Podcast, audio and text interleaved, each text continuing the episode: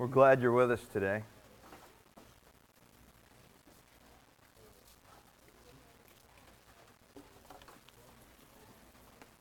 John 2.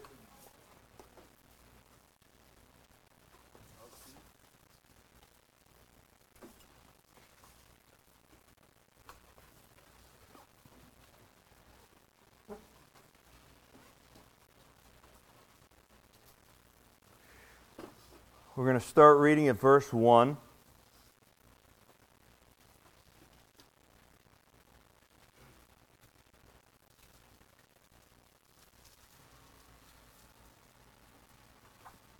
John 2, verse 1.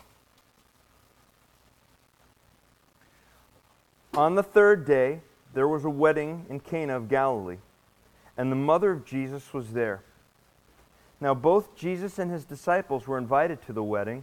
And when they ran out of wine, the mother of Jesus said to him, They have no wine. And Jesus said to her, Woman, what does your, wow, this is Jesus addressing his mom. Woman, what does your concern have to do with me? And one of the most important phrases in the book of John, Jesus says right here, My hour has not yet come. So he answers his mom, says, Woman, what does your concern have to do with me? My hour has not yet come. His mother said to the servants, Whatever he says to you, do it.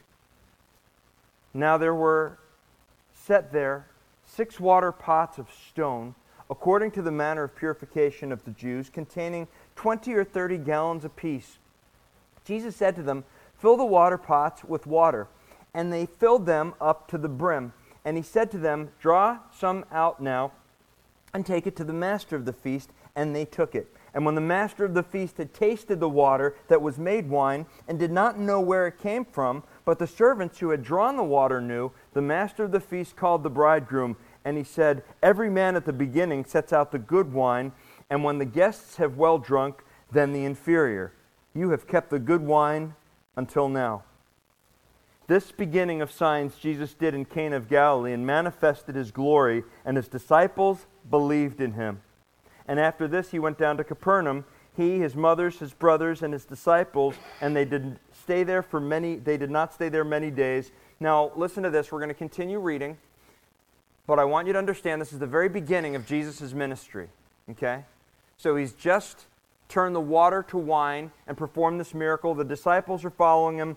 Now it says in verse 13 Now the Passover of the Jews was at hand, and Jesus went up to Jerusalem, and he found in the temple those who sold oxen and sheep and doves and the money changers doing business. And when he had made a whip of cords, he drove them all out of the temple with the sheep and the oxen, and poured out the changers' money, and overturned the tables. And he said to those who sold the doves, Take these things away. Do not make my father's house a house of merchandise. Now I want you to skip down to verse 23. This is the beginning of his ministry. So we've just seen him turn the water into wine. Now we've just t- seen him turn the tables over. Now listen, verse 23. Now when he was in Jerusalem at the Passover during the feast, many believed in his name when they saw the signs in which he did. But Jesus did not commit himself to them because he knew all men. Let's pray. Father, you do know us so well. You know our hearts. You know the ones that came here wanting to be here today desperately. You know the ones that practically had to be dragged here today. And you know the ones, Father, that were dragged here today that by the end of this day will be reaching for you with renewed passion and fervor. Father, please speak to us. Your word, your spirit, For in you we live and we move and we have our very being.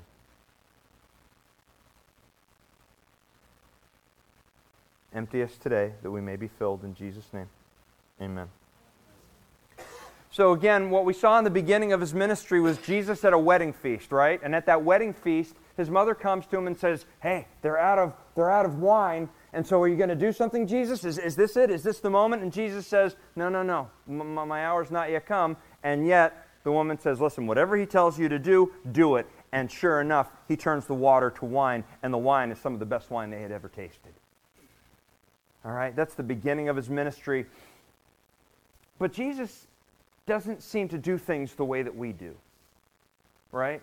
Because it's right after that you would think, okay, well, now, you know, he's made a statement. People are starting to follow him. Now, what he wants to do is be a crowd pleaser. Well, he goes right into the city, he goes right into Jerusalem, and he turns the tables over in the temple. Nevertheless, when people saw his conviction, when they saw his passion, and when they felt his power, they wanted to follow him. They believed him, it says. And this is what's so compelling. In verse 23, it says, it says, During the feast, many believed in his name when they saw the signs in which he did. Many believed in his name. They wanted to commit themselves to him. But it says here, but Jesus did not commit himself to them. He did not commit himself to them because he knew what was in the heart of man. They believed in him. They wanted to put their trust in him, but he did not have trust in them. It's actually the same word in the original language that says here that many wanted to believe in his name, but Jesus did not commit himself to them. The word for believe and commit is the same thing. Basically, they wanted to commit themselves to him, but because he knew what was in the heart of man, because he knew that these were the same kind of people that a few years down the road would be shouting, Hosanna, Hosanna, when he rode in on a donkey that same week, they would be screaming, Crucify him, crucify him, because he knew what was in the heart of man. But yet he was undeterred in his action. Jesus was always undeterred in his action. He showed a resolve because remember this, I heard it said well this week that when Jesus came, he didn't come and then the cross happened to him. He didn't come and do the right thing and they rewarded him with a cross. He came for the sole purpose of dying on the cross. That was his mission for you, for me. That was his course of action, and his course of action was never deterred because of his perfect character. But how many times can we say that our course of action has been swayed because of something someone did, something that someone said. And because of that thing that they did, because of that thing that they said, well, we changed our course of action and we lost our, what they call resolve. Resolve. When I say the word resolve, we think of the word resolutions, right? Same root of the word, resolutions. You made New Year's resolutions. You were going to lose 20 pounds. You were going to work out five days a week. You'd made resolutions. You were not going to go back to that damaging relationship that you were in. You made resolutions. Well, what does the word resolution mean? Well, for today's intents and purposes, we're going to take a look. Resolution, resolve, listen, it's remaining steadfast, not remaining on a steadfast course in the face of foreseen and unforeseen adversity. That's resolve. Remaining on a steadfast course of action in the face of foreseen and unforeseen adversity. How does this work? Let's use baseball as an example. How many baseball fans do we have here? How many of you have ever played the game of baseball? How many of you, like your pastor, were absolutely terrible at the game of baseball? All right. Pastor couldn't even play T-ball, couldn't hit the thing off the thing. So when I started playing Little League and they started actually throwing the ball to us, that was a disaster. That lasted a few months. But if you've ever played baseball, you know this. Resolve is staying in the batter's box. All right? It's a steadfast course of action. My goal in the batter's box is to lay wood on the ball. See, I'm even talking like an athlete, right? I'm going to lay, I'm going to lay some wood on the ball. Okay, you're staying in the batter's box. You're going to put some wood on it. I don't care if I get a single. I don't care if I get a double. I don't care if I get a triple. I don't care if I get a home run or a grand slam. I'm going to put some wood on that ball. That's my resolve in staying in the batter's box. So I'm dug in there. I've got my cleats. I've got my bat, my elbows up, my eyes on the pitcher, my eyes on the ball. That's my resolve. When that ball comes, now, here's foreseen adversity. I know that this pitcher can throw 95, 98, 100 mile an hour fastball. That's the foreseen adversity. I'm in the batter's box and I'm ready because I'm going to lay wood on that ball. That's my resolve. Now, here's the unforeseen adversity. And this would never happen in Pastor John's life, but just go with me on this. The pitcher is intimidated by the person he's pitching to. Never happened in Pastor John's life, okay? The pitcher is intimidated by the batter. And so what the pitcher does, he does something a little unexpected. You expected the curveball, you expected the fastball, you expected even the knuckleball and the screwball. You expected those. But here's what you didn't expect. You didn't expect that he would use a 90 mile an hour hard ball to try to brush you back out of the batter's box. And down you go. No, you didn't get hit by the ball. But you sure got a little intimidated when that ball was coming at you 90 miles an hour. That's something that you didn't expect. Now you have one of two choices. You can look at the coach and you can say, like I did, I ain't doing this anymore. I'm done, okay? I just, I'm, I'm, I don't want to play anymore. All right, can I, can I go sit on the bench, please? Or, if you have resolve, you got intimidated, but you got back up, you dusted yourself off, you stood back in the batter's box, all right? And maybe you even did one of these things. I never did this. You pointed for the fence. No, I don't know. But you had the resolve, you're going to lay some wood on it, and you're not going to be intimidated. You're not going to be intimidated. And here, here's what happens with us. You see, in life, we have a course of action that we're going to stick to. All right? We're going to go the speed limit until that day when we're running late from work. All right? And we're running late for work, and then we're going to compromise, and we're not going to stick with that resolve that we had.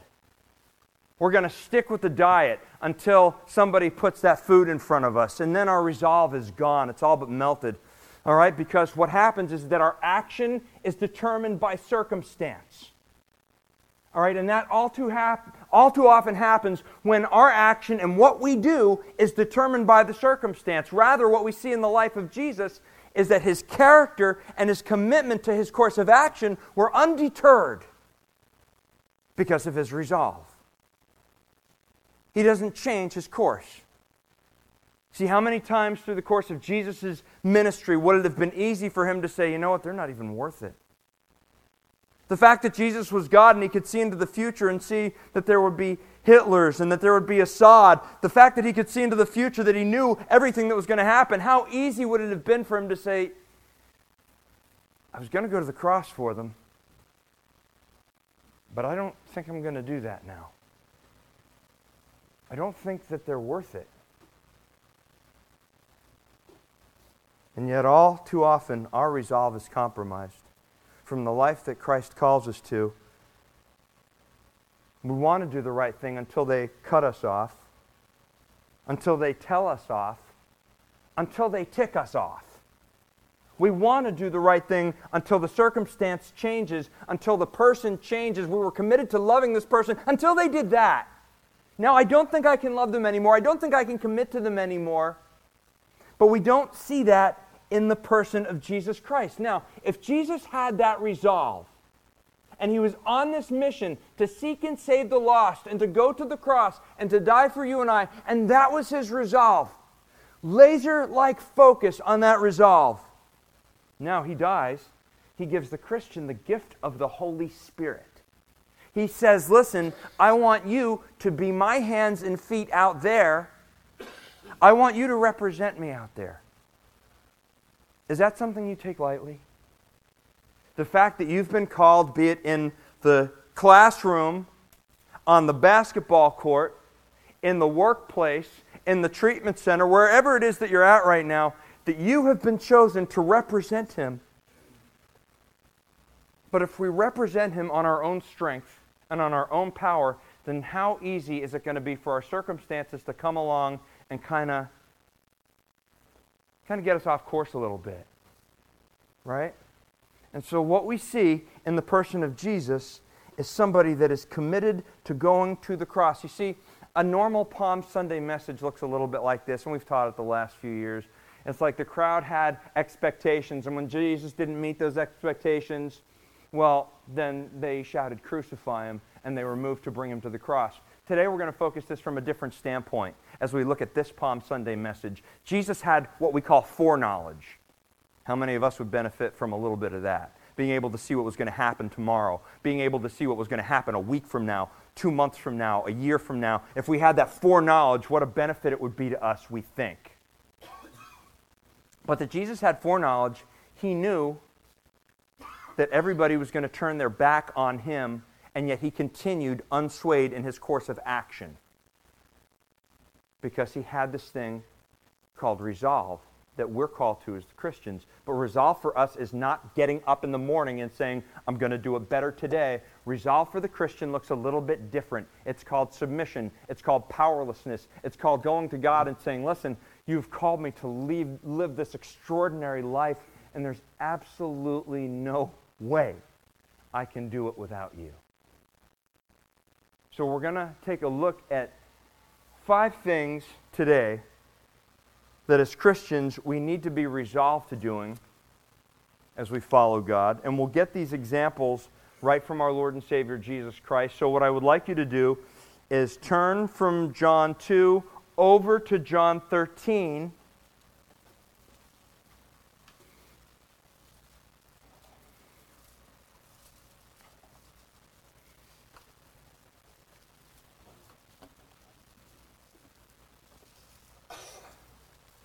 And we'll read the first couple of verses of John 13. Now, this is about 11 chapters later. This is 11 chapters after he turned the tables over. But the character of Jesus has never changed because this Jesus is the God that is the same yesterday, today, and forever. And so, what we see here in John 13 now, before the feast of the Passover, when Jesus knew that his hour had come, that he should depart from this world to the Father, having loved his own who were in the world, he, listen, he loved them to the end. He loved them to the end. Now, remember what we just saw in John 2. Remember when mom came up to him and said, Jesus, you know, they, they, ran, out of, they ran out of wine. You got to do something here. Remember what he said to mom? My hour has not yet come. 11 hours, 11 chapters later. 11 chapters later, he says here, Jesus knew that his hour had come. It was time for the cross. He knew that his hour had come, that he should depart from this world to the Father. And having loved his own who were in the world, he loved them to the end. And that love, that's the love that this author, John, focuses on. You see, John is the last of the gospel writers. And after all is said and done, after Mark's said his piece in the Gospel of Mark, after Matthew has said his piece, after Luke has said his piece, now probably at least a decade later, John is sitting there and the last of the gospel message is written, and he wants you to know this. He wants you to know how much God loves you. And how did God show that love? But by sending Jesus to die for you. You see, it's out of this gospel that we get that famous verse, and if you know it, say it with me. For God so loved the world, he gave his only begotten Son, that whosoever believeth in him should not perish, but have everlasting life. Now, I say that and I have you quote it, but do you know what a pastor's nightmare is? The pastor's nightmare is to stand up here and forget that verse. That's a pastor's nightmare to just go blank on that verse. We didn't. Praise the Lord. All right? But John wants you to know that God loves you, that Jesus is God. He wants you to know these things, okay? Why? Because of the resolve that you're going to see whenever it looks like something crazy is going to happen. John prefaces the action of Jesus by saying, Listen, I need you to know this. Before I tell you this wild story of something Jesus did, you need to know that he loved them and now he was going to love them to the end. Remember when Jesus was at the grave of Lazarus in John 11? Mary and Martha, they come up to Jesus and they say, Jesus, Jesus, the one that you love, our brother is sick. And it says, because he loved them. Basically, it says, because he loved them, he didn't go. Because he loved them, he let Lazarus die.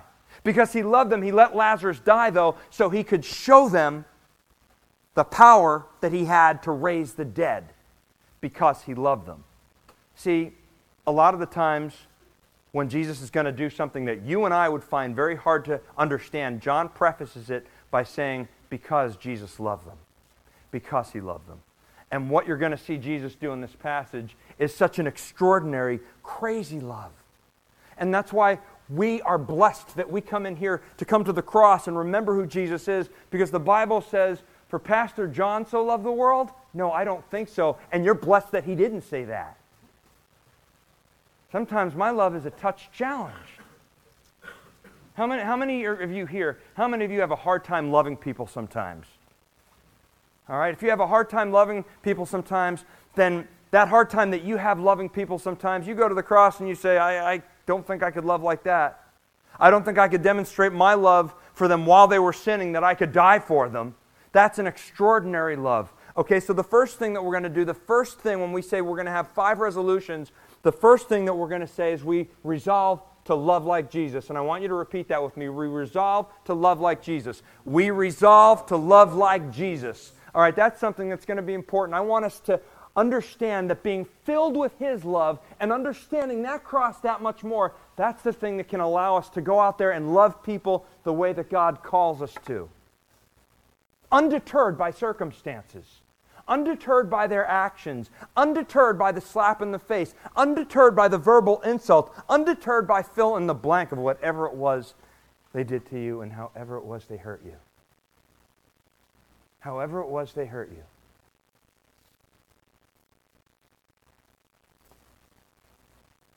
There's a passage that we read a lot of the time at weddings. And if we say that God is love, then we go to 1 Corinthians 13 and we say, well, it reads like this that love is patient, love is kind, it does not envy, it does not parade itself, it is not puffed up, it does not behave rudely, it does not seek its own. And you know the passage, right? And so, very easily, if we want to have a better idea of what love is and the way that we're called to love, listen, we could read the passage like this God is patient, God is kind, He does not envy. He does not parade himself. He is not puffed up. Now, because Jesus is God, we can go back, okay, and we could read it like this Jesus is patient. Jesus is kind. Jesus does not envy. Jesus does not parade himself up. Jesus is not puffed up. Now, my question to you, church. You're called to be the hands and feet of Jesus. My question for you is could you put your name in there. Tom is patient. Tom is kind. See, when my wife and I we were going for premarital counseling many years ago, one of the exercises that they gave us was to sit in front of that passage periodically and sort of like a litmus test as to how we were loving each other. Very often, especially for the first few years of our marriage, when we would read that first verse, love is patient, I'd have to stop right there and repent. maybe you'd have the same challenge. Love is patient, but I'm not so much. We are called to love like this in a way that is uncommon because I don't know about you, but with the hatred that you see on the news and on Facebook and that you feel in the world today, and all the tension and all the craziness and all the ugliness and all the disaster, that we're called to love in a way that the Bible, the Bible commands us to. I mean, let's just talk about this for a second because doesn't the Bible say some crazy things about love and about the kind of love that we're supposed to practice? To love God with all your heart, soul, mind, and strength. This, you're not going to be able to love people independent of your circumstance unless you have received that love yourself, right? And you're not going to be able to love your neighbor as yourself because let's face it, Let's face it, we know that this commandment, and most of you would say, Well, I do love God with all my heart and my soul, and I do love my neighbor as myself. I love my neighbor as myself. Is that true?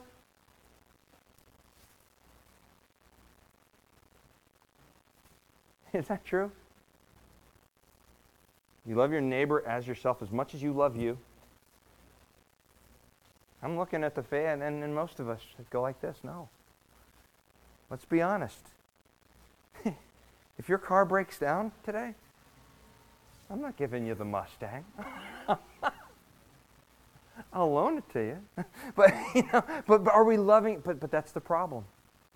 That's the problem. Are we loving our neighbor as ourself? Now, Jesus takes it to a crazy, crazy end, an absurd end to our understanding, and he says, listen, now love your enemy. Ugh! That's a problem. He says, Love God with all your heart, your soul, your mind. And you want a Palm Sunday message? This is it. All right, we're resolved to love like Jesus. That means loving God with your heart, soul, mind, and strength. That means loving your neighbor as yourself. That means loving your enemy. That's what we're called to. That's what we're called to. So, where do you even begin? If we're going to resolve, how many of you want to resolve to loving better when you leave here today? Because you know you've been loved. Because you know that He went to a cross despite all your shortcomings and faults. He went to that cross for you. He demonstrated that when you're at your worst, you can take your worst to that cross and repent, and it's forgiven because of the greatest act of love that man has ever known. So if you understand that and you say, I want to love better because of this, I want to love better because of this. But God, you know that I'm having trouble loving this person.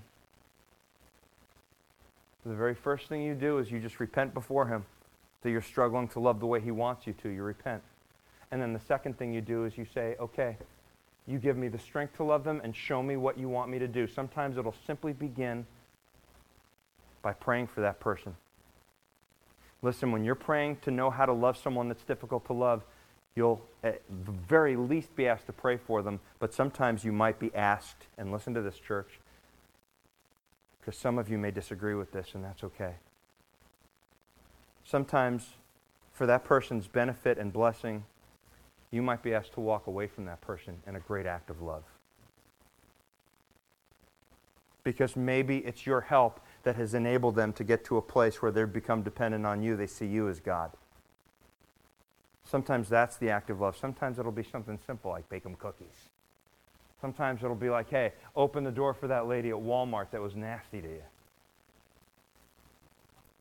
It says here that Jesus was going to love them to the end. There was nothing that was going to shake that. So, what would shake your ability to love someone the way that Jesus did? You know what it, what it is. You know what that would be. What could happen to you? I mean, when you walk out these doors today, they could say, you know what? I don't feel like loving people. I just don't feel like loving people today because I'm having a bad day. We resolve to loving people. Let's say that again. We resolve to love like Jesus. We resolve to love like Jesus. Well, here's the other here's what Jesus does. Now he's going to paint a picture of that extraordinary, crazy thing that he set up by saying, now he's going to show you that he, he's going to love them to the end. Here's what he does first. He's going to go to the cross for them, and that's going to just blow our minds. But in verse 2, it says, And supper being ended, the devil having already put it into the heart of Judas Iscariot, Simon's son, to betray him, Jesus, knowing that the Father had given all things into his hand, and that he had come from God and was going to God, rose up from supper, laid aside, listen, laid aside his garments, took a towel and girded himself. After that, he poured water into a basin and he began to wash the disciples' feet, to wipe them with the towel with which he was girded. Stop right there. He rises from supper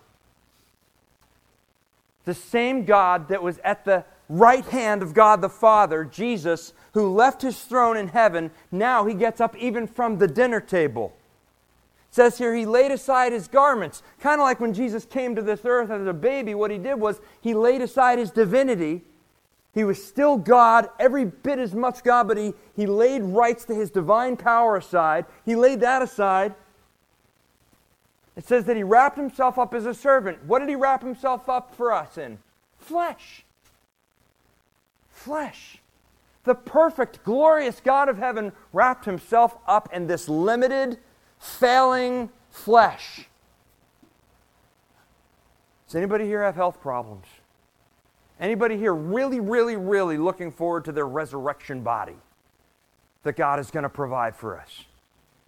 All right, that when this body is over, that when this is done, all right, we won't have problems seeing. We won't have problems hearing. I won't have problems getting up out of the bed in the morning because of the L5 and the S1. All right, we're wrapped up in this flesh. We're wrapped up in this flesh. He wrapped himself up, and it says here, and this is all after he knew Judas was going to betray him rose from supper, laid aside his garment, took a towel and girded himself, and after that he poured water into a basin and began to wash the disciples' feet. So we resolve to love as Jesus did. Now the next thing is we resolve to serve. Because the Bible says that the Son of Man came not to be served, but to serve and to give his life as a ransom for many. And so to serve, what he did was, and this should be our to me, this should be our symbol for service in the church. is a washcloth and a basin. That should be the symbol of service in the church. That as you look around, would there be somebody in here whose feet you would not wash today? Would there be somebody in here whose feet you would not wash today? You'd say, No way, Jose. No way. There's no way that I'm going to wash this person's feet. One, just because I don't want to wash feet in general. It's a dirty job, it's the job of a slave. Maybe you could say, Well, Pastor John, we're no longer slaves, we're sons. Okay, but the Son of God gives the example of a servant takes not only the, the, example of a servant, but the lowest servant in the house, and he's going to get on his hands and knees. Now, can you imagine him doing this? I bend down, and it's one thing. I'm washing John's feet. And John, well, I know just like the other disciples, he's going he's to go south on me. But now it gets worse because now I bend down and I wash Peter's feet. Peter's going to deny that he even knows me. I really don't feel like doing such a good job on his feet. I really don't want to touch him at all. But now I go to Judas. You just happen to be sitting there, sorry. Now, now I go to Judas. Now you go to Judas and you say, dude, this guy's going to sell me out for 30 pieces of silver? Are you still going to serve them? Do you see what I mean by Jesus was not caught up in the circumstance. He wasn't caught up in the actions of the people. He was undeterred in his course of action because he had resolve. It was a steadfast course that he was on, independent of all of the challenges that were coming at him. He's still going to get down and wash their stinking feet. And guess what? He washed mine too. And guess what? He washed yours. He washed yours. How many of you here have ever worked in customer service? What's the first rule of customer service? What's the second rule of customer service? All right, if, you, if, if there's any doubt, go back to rule number one, right? How many of you that have worked in customer service have ever struggled with that rule? How many of you have ever battled with that? All right, as a bellman in New York, having to go a block and a half just to get a taxi cab for somebody that doesn't tip me. When they come down the next day, it was snowing out. So what am I doing? I'm hiding in, that's right, I'm hiding in the bell closet. All right, I see them come down. I know that it's snowing out. It's freezing outside. I'm not going to get a tip. I'm going to go all the way to the corner. I'm going to bring their cab back. I'm not getting a tip. Guess what? I ain't serving them. Uh uh-uh. uh No way. So what am I doing? I'm in the closet playing Pac Man on my phone. All right, and everybody's saying, Where's John Panico? Where's John Panico? I'll show you where I am. I'm hiding behind the overcoats. I'm behind the luggage. I'm curled up in a corner because I am not getting that brother a cab. There's no way. Customer's always right. Let me ask you something.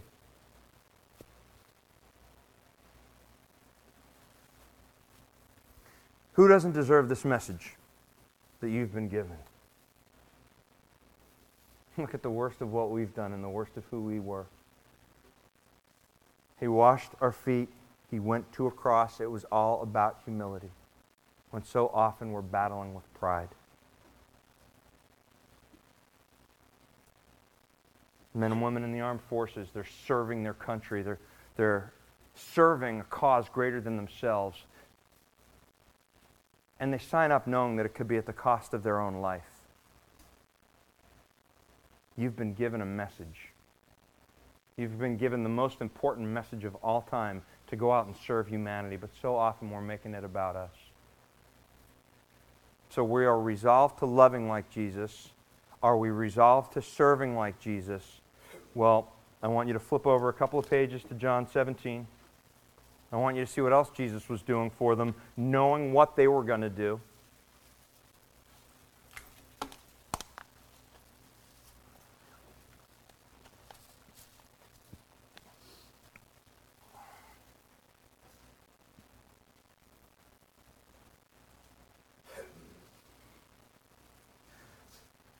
Chapter 17, verse 6 reads like this I have manifested your name to the men who you have given me out of the world.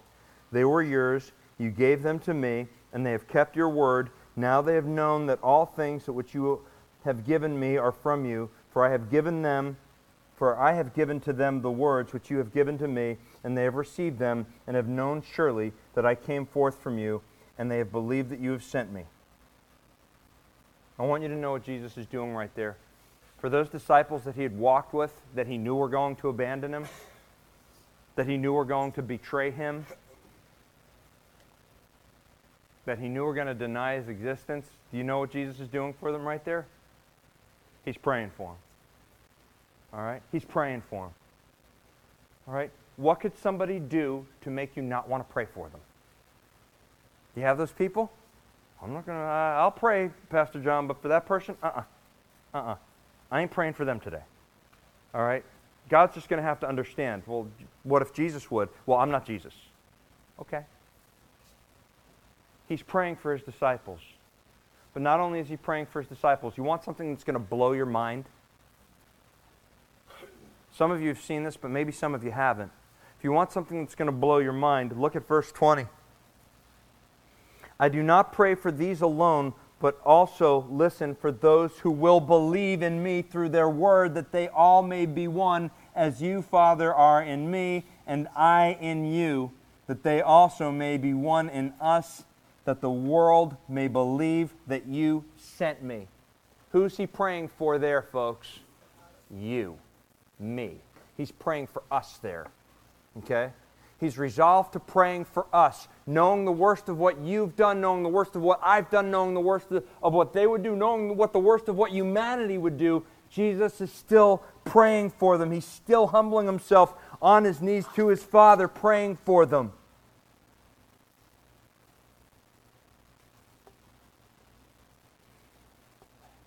That's crazy love.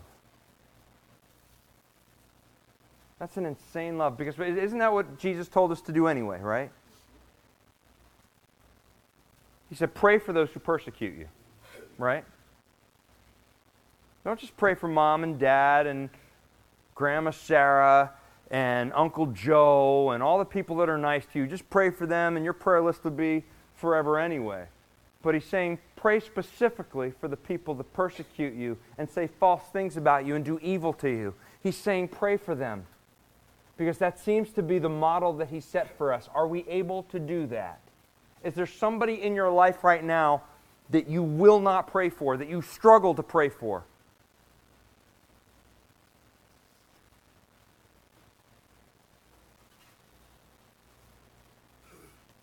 We resolve to love them like Jesus did.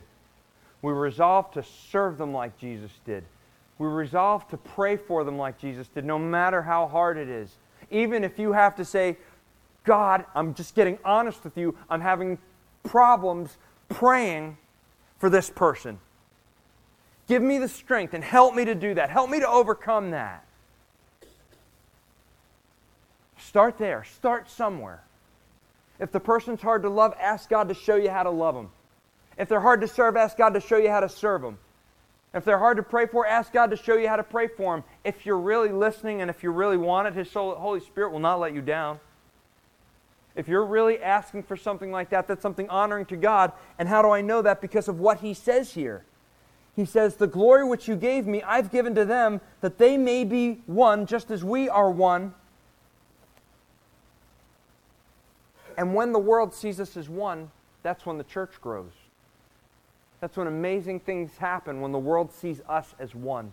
When the world sees us as being unified and not divided. When we are defined by what unites us rather than what divides us. So we at least have to be loving. We at least have to resolve to serving. We have to be resolved to praying. Even if we even if they turn on us. They were all about to turn on him, you understand?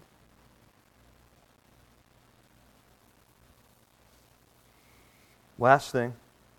So we resolve to love them. We resolve to serve them. We resolve to pray for them. And one of the last things that Jesus does, one of the last things that he shouts out from the cross, he says, Forgive them, Father for they know not what they do. We resolve to forgiving them like Jesus. And just that thought makes us uncomfortable sitting here. We resolve to forgiving them like Jesus. See, there's an incident in Scripture where Jesus is sitting around with the boys, with his disciples. And as he's sitting around with the disciples, Peter thinks that he's got everything figured out. Peter is always the first one to go to Jesus and say, I've got the answer, I've got the answer. One day he goes to Jesus and he says, Hey, Jesus, I want to make sure the other disciples hear this. How often should I forgive someone? All right? Now, the rabbinical teachings, the rabbis taught that it was three times. That's what the rabbis taught. So Peter thought that he was going above and beyond. And so he said, How many times should I forgive him? Seven times? Thinking that the disciples will be like, Wow, he's awesome. Thinking that Jesus would be like, Man, he just gets it. A, front of the class. Jesus says to him, No, no, no, Peter, you're off by a little bit. It's 70 times 7. And what Jesus was not doing was common core. Okay? He wasn't doing Common Core. He wasn't introducing an equation 7 times 70. What Jesus was doing was he was making a statement saying an innumerable amount of times, an innumerable amount of times, a perfect amount of times, you should forgive someone that wrongs you.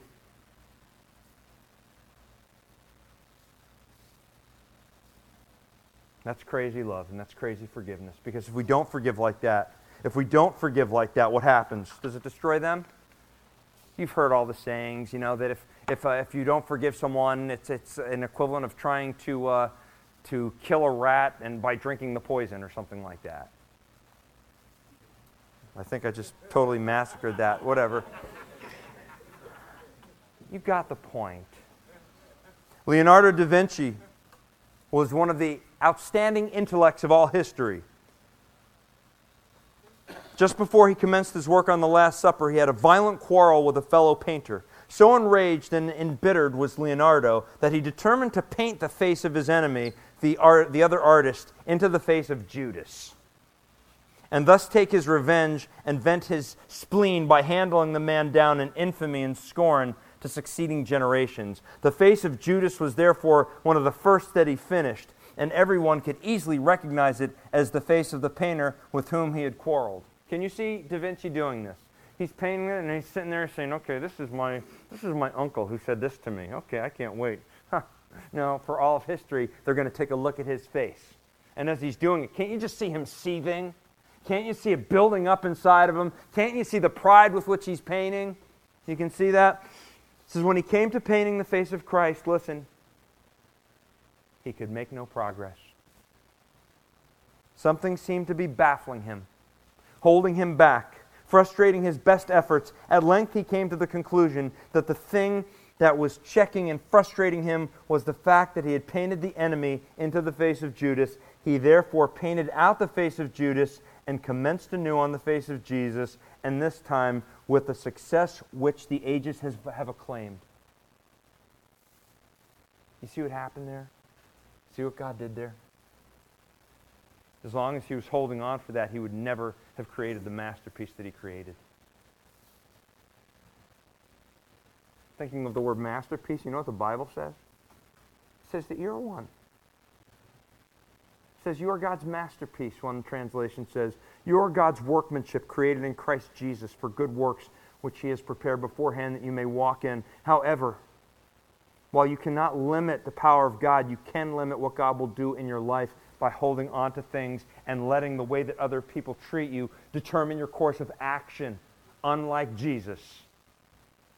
We need to forgive like Jesus did. Now, you're saying, Pastor John, you've said some very difficult things here today. We're a we're to resolve to loving like Jesus. We're to resolve to serving like Jesus. We're to resolve to praying like Jesus. We're to resolve to forgiving like Jesus. You're not going to be able to do any of it. Forget all of it. Hit the delete button if you don't do this one thing. And this is the last point. If you're not resolved to worshiping Jesus, you won't have any of it. All right? If you're not resolved to worshiping Him, if you're not resolved to making Him number one in your life. And when we think of this word worship, it's what we assign value to. So many people will say that worship is what we do here on Sundays, it's what you do on Wednesdays. No, no, no, no, that's part of it. The Bible doesn't give a formal definition of worship, but perhaps we can start by seeing the various words for worship mean this. The English word worship comes from two English words which mean worth and ship, which means something like to shape, the quality of something. We can see the Old English word ship in modern words like friendship, sportsmanship. That's the quality of being a friend. So, worthship, listen, worthship, worship is the quality of having worth or of being worthy. What it is for the Christian is us assigning greatest value to the things of God. That's worship for us. Have you assigned greatest value?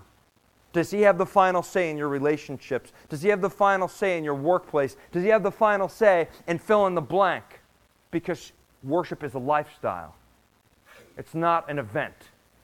Worship is a lifestyle.